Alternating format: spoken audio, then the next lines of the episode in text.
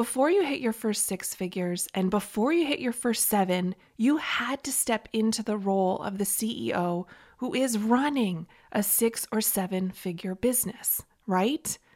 The same goes with starting or scaling events. You must step into the identity of being a visionary event leader. You are not an event planner. In today's episode, we're going to talk about three mindset shifts to help you get there. Inquiring minds want to know, how are entrepreneurs like us daring bravely to build a stage, ditch the sweatpants, and step up to the mic?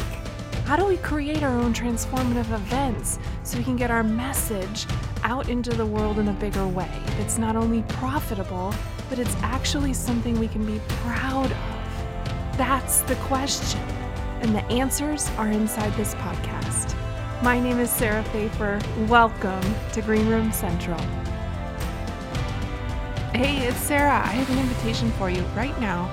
You can join entrepreneurs from across the globe who share a passion for hosting their own events. Become part of the community that inspires and cheers you on over at green room central dot com. Welcome, Linchpin Nation, to this episode of Green Room Central. So thrilled to have you here. And we're talking all about what it means to be a visionary live event leader and how you step into that role within your business. I think it's easy to think that we're planning an event and to step into this role of event planner, but that would be a mistake because a planner is very task oriented. And as the C E O of your business, your role is to be strategic, is to be a visionary. And that's why I want you, as you start or scale events in your business, to be giving yourself the title of visionary live event leader, not event planner. I really want you to elevate your role and your thinking as you go into this process of starting or scaling events in your business. And so today I want to give you three very specific things that you need to do or think of or step into as you move into this new season in your business of event leadership. The first thing is to know your numbers. And this is so important because, and it's just like any other area of your business, you wouldn't be running a, ads to a funnel if you didn't know the numbers. The same holds true for your events. You need to know the numbers of all of the things of, you know, in your promotion leading up to the event, you know, just like you would measure in a funnel of like who's been shown uh, an ad, who has clicked, who has uh, opted in, who has, you know, came to the webinar, who stayed past the the offer, who who bought, like those. That level of detail and uh, awareness of your metrics is so important in order to treat this event that you're stepping into as the repeatable experience that it can be, the, the repeatable, scalable experience that it can be. And so not only are you going to know your numbers of, of how you're promoting the event, but you're also going to know your numbers of what it's costing you to host this event, what you're bringing in, what you're, what you're, you know, putting out. It's, it's so important, and to measure the, the money that's being spent and the money that's coming in, in very specific categories, and measure those categories event over event over event.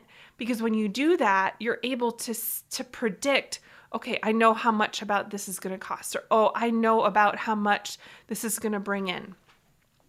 And, oh, I know that that's an area where I want to I want to add a little bit more budget next time, or this is an area where we definitely, we didn't need to have a placeholder uh, for that much money because it just, it doesn't cost that much. Like knowing your numbers is a very true sign of being that visionary live event leader. So that's number one. I want you to know your numbers. Number two, I want you to, I want you to delegate. I want you to ask yourself the question at every stage of the planning process, like, what decision do I need to make today in order to do less tomorrow? And I know that's really kind of vague, but if you if you think about any other place of your business where you were able to start delegating to a V A or a, a team member, you had to get really clear on what actions are being taken and which ones require you and which ones don't require you.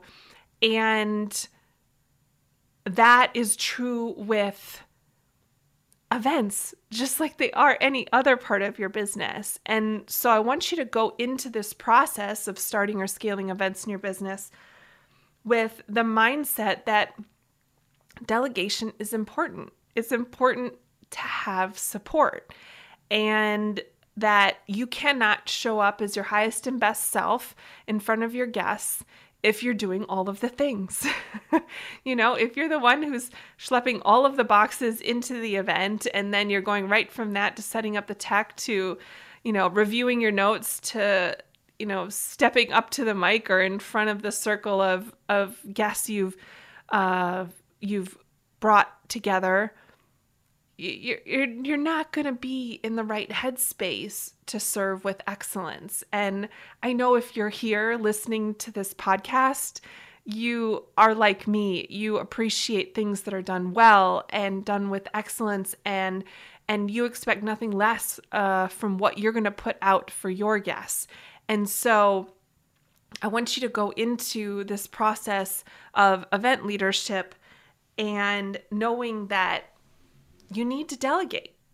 And so be thinking, be, be looking at every part of the process and thinking through, like, do I need to be involved in this? Yes or no? And if no, who could, who could this go to? Hey, I don't want you to miss out. Did you know that this conversation always continues inside the Linchpin Nation community? It's a free, modern discussion forum exclusively for Green Room Central listeners that will have a profound impact on the way you look at events in your business. Get answers to your biggest questions, hear behind-the-scenes nuggets from event leaders, and get access to helpful templates, guides, and checklists as you start and scale events in your business. Be part of the daily discussion with entrepreneurs just like you. You can join for free over at green room central dot com. I'll see you inside.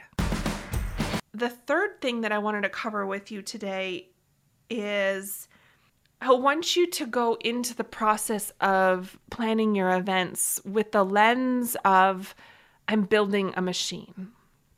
I'm building something that's repeatable. I'm building something that's scalable. You know, when you create processes, they give you the confidence to start, but they also give your events the foundation to scale. And I do not want you to ever get into a place where you've created this magical, awesome experience for your guests, and it's crushing you or your team to put it on again and again. And so you just want to stop.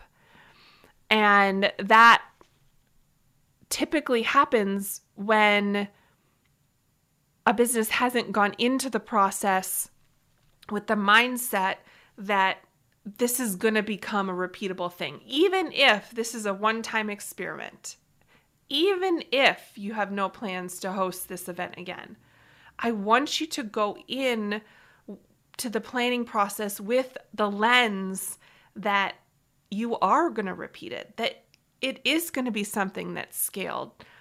Because when you do that, you put processes in place, or you think about what could become a process or what could become uh, something that's delegated. And, and it's really uh, a, a life-giving, confidence-building process to think about your events as if it is a machine.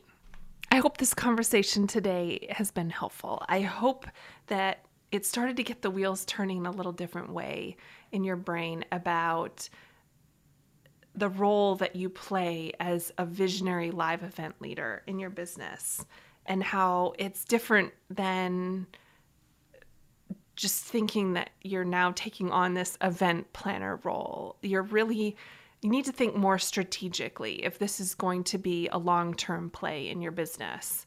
And I think it is. I think you would agree. And I want you to know you don't have to have one hundred percent certainty to step into this ring of hosting your own events, of, of scaling the ones that you already have. You just need a commitment and an openness to learn and grow. And you're already committed and showing me that by showing up for this podcast. And I appreciate that.